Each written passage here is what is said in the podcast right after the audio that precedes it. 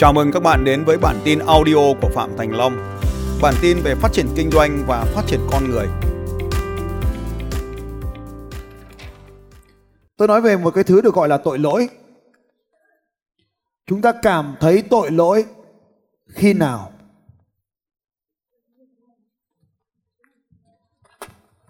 Chúng ta cảm thấy tội lỗi là bởi vì sự xung đột của thứ như sau. Đó là hình ảnh tự thân, tức là cái điều mà mình định nghĩa về mình. Hình ảnh tự thân. Tôi là ai? Tôi có đức tính gì? Tôi muốn làm gì? Tôi muốn trở thành ai? Tôi muốn có gì? Tôi muốn trải qua những cảm xúc nào? Đấy chính là định nghĩa của tôi về tôi. Tôi lấy ví dụ, tôi muốn là người tự do. Điều thứ hai, đó là hành động của tôi. Tôi có cảm giác tội lỗi khi hình ảnh tự thân của tôi khác biệt so với hành động của tôi.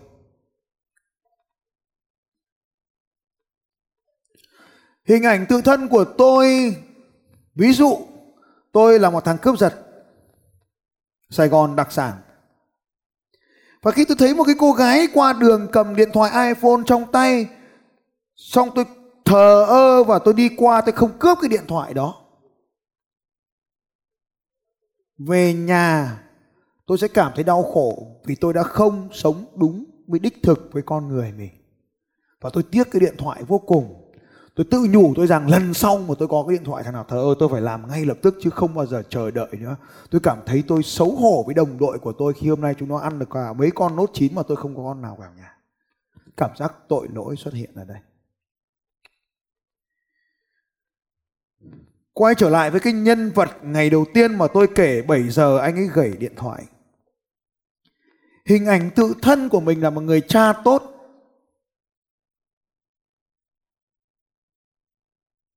nhưng hành vi của anh ấy là quá bận rộn và không chăm sóc con mình. Xung đột xảy ra ở đây. Mỗi khi anh ấy trở về, anh nhìn thấy con mình, anh ấy cảm thấy tội lỗi. Anh ấy đắm chìm trong công việc để kiếm tiền cho con. Nhưng cuối cùng trở về, anh ấy lại cảm thấy tội lỗi. Xung đột bên trong xảy ra. Cảm giác tội lỗi phá hủy con người của chúng ta.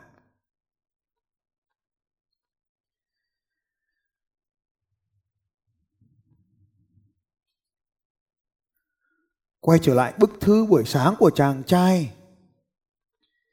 Anh ấy muốn học, anh ấy muốn cô bạn gái học tiếng anh, giỏi tiếng anh.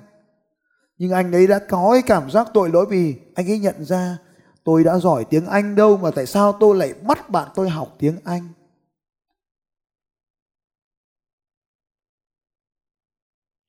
Tôi đã có cảm giác tội lỗi ai trong chúng ta cũng đều sẽ có cảm giác tội lỗi. Để rồi chúng ta bắt đầu điều chỉnh và có ba trạng thái như sau. Trạng thái một, điều chỉnh hình ảnh tự thân cho phù hợp với hành động. Thằng ăn cắp, không ăn cắp mà không muốn có cảm giác tội lỗi thì hãy nhủ với lòng mình là không tao là người tốt, tao giải nghệ rồi, cho nên hôm nay tao không ăn hàng nữa. Và từ đó trở đi, nó nói rằng nó là người tốt và hành vi của nó là không cướp giật nữa. Lúc này, nó không còn hành động mâu thuẫn bên trong. Nó không còn cảm giác tội lỗi. Cách thứ hai, nó thay đổi hành động của nó cho phù hợp với hình ảnh tự thân cái thằng niên cướp giật đó, nó không cướp được hàng nên nó cảm giác tội lỗi. Để xóa bỏ cảm giác tội lỗi này, lái xe ra đường và tiếp tục lượn quanh vòng, giật một cái điện thoại khác về và không còn cảm giác tội lỗi nữa. Và cảm giác tội lỗi này do định nghĩa của mỗi con người khác nhau về chuẩn mực sống hay về hình ảnh tự thân khác nhau. Cái người cha đó anh ta khó hơn rất nhiều. Anh ta bận rộn để kiếm tiền, nhưng nếu anh ta về sớm thì anh ta không thể có tiền cho con của mình. Vậy anh ta ở tình huống nào cũng xảy ra tội lỗi. Nên nó có cái cảm giác thứ ba là kệ nó và phải chấp nhận điều này. Mặc kệ nó và phải chấp nhận điều này. Bởi vì con người thì không thể không mắc sai lầm được. Kệ. Và khi kệ như vậy, dần dần sẽ tạo ra một lối thoát khác khi có cơ hội.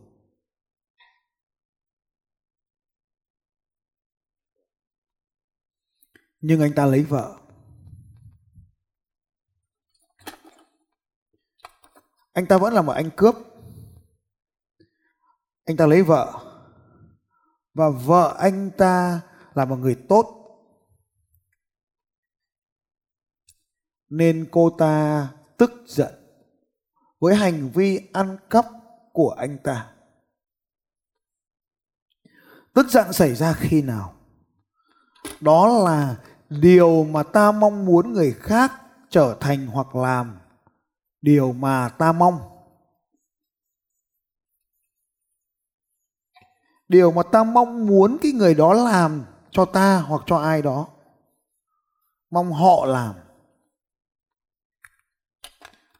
Nhưng cái hành động của họ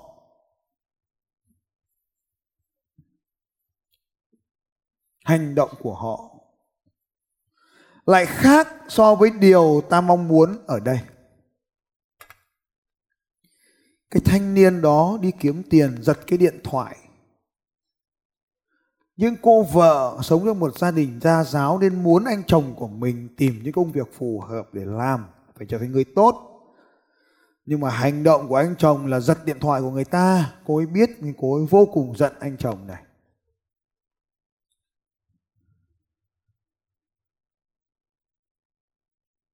Cũng vẫn lại một cô vợ khác, của cái anh chàng yêu con đó anh ta về muộn để mục tiêu là kiếm tiền cho con. Và cô vợ thì lại giận, tức bực mình vì anh chồng chồng phải quan tâm đến gia đình, phải về sớm chứ. Nhưng anh chồng cứ về muộn từ ngày này sang ngày khác, nên cô ấy tức giận vô cùng với cái người đàn ông của mình này. Cô ta muốn chồng về nhà để cùng tay dọn dẹp gia đình, nhưng anh chồng thì cứ về muộn. Và đấy chính là bi kịch của mọi gia đình, không phải của riêng ai. Chúng ta tức giận vì mong người khác làm điều này, điều kia mà ta nghĩ là tốt, nhưng họ không làm điều đó cho ta. Hoặc cho chính anh ta. Nên ta tức giận. Ta lấy ví dụ cái hành vi của cô gái kia, hình ảnh tự thân, mình là một cô gái thật là cá tính. Hành động của cô ấy phù hợp là hít bóng cười để xỏa cơn xã, để mà sướng cho bản thân mình, được mà vui thú với mình. Cô ấy chẳng cảm thấy tội lỗi gì cả, vì hình ảnh tự thân của mình là một người mạnh mẽ, hành động là hít bóng cười. Nhưng bà mẹ thì vô cùng tức giận, bởi vì điều mà cô bà ấy muốn là con mình trở thành một người phát triển giống như mình. Nhưng mà hành động của cái con đó thì lại phá như thế, đi hít bóng cười. Nên bà ấy tức giận. Nửa đêm bà ấy gọi điện thoại, nhắn tin làm đủ trò nói, thầy ơi, cứu em. Tôi bảo, cô cứu tôi chứ, tôi làm sao cứu được cô? Xong cô nói, thầy ơi, con em nó hít bóng cười tôi bảo, ngày xưa mà tôi biết bóng cười là gì, tôi cũng hít, giờ tôi già tôi không hít được. Cho tôi cái bóng cười, tôi hít thử xem. Cô ấy cười, ha ha ha. Hôm nào hai thầy trò mình đi hít bóng cười. Tôi đã làm điều gì ở đây? Cô ấy tức giận vì cô ấy thấy việc hút bóng cười là nó cực kỳ nguy hiểm. Bây giờ tôi làm cho cô ấy thấy rằng là điều mong đợi là bóng cười hay không bóng cười không quan trọng nữa, thì cái việc con bé nó hít bóng cười, cô ấy hết tức giận. Cho nên, để thay đổi được điều tức giận ở đây, chỉ có một thứ duy nhất để thay đổi là thay đổi cái điều mà ta định nghĩa về cuộc đời, về con người khác mà thôi. Nhưng bi kịch là ta luôn đòi hỏi người khác phải thay đổi hành vi của họ điều này không bao giờ xảy ra. Bởi vì nếu bạn thay đổi hành vi của người ta, thì nó lại trái với hình ảnh tự thân này của người ta và nó gây ra cảm giác tội lỗi này của người ta. Mình hết tức nhưng mà con mình nó lại có cảm giác tội lỗi. Mình hết tức nhưng chồng mình nó tội lỗi với bản thân anh ta. Anh ta thấy mình không được sống là chính mình. Và lúc đầu đây là bi kịch cực lớn này.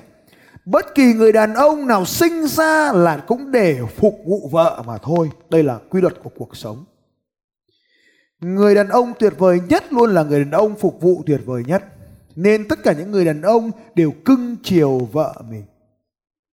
Vợ nói gì, mình đều nghe hết. Và sau đó, cái hành động này dần dần xung đột với hình ảnh người đàn ông này trong chính anh ta anh ta bị phá hủy, bị gặm nhấm dần dần và cuối cùng cái chất đàn ông mất đi. Dần dần, người vợ thành chồng và người chồng thành vợ.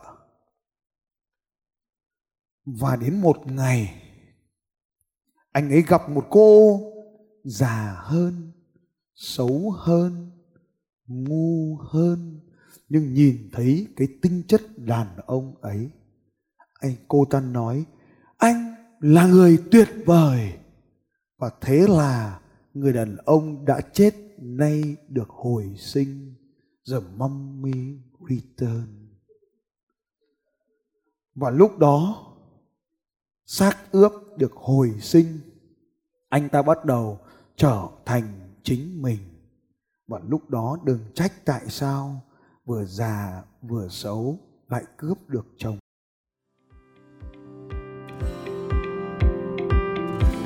Xin chào các bạn và hẹn gặp lại các bạn vào bản tin audio tiếp theo của Phạm Thành Long vào 6 giờ sáng mai.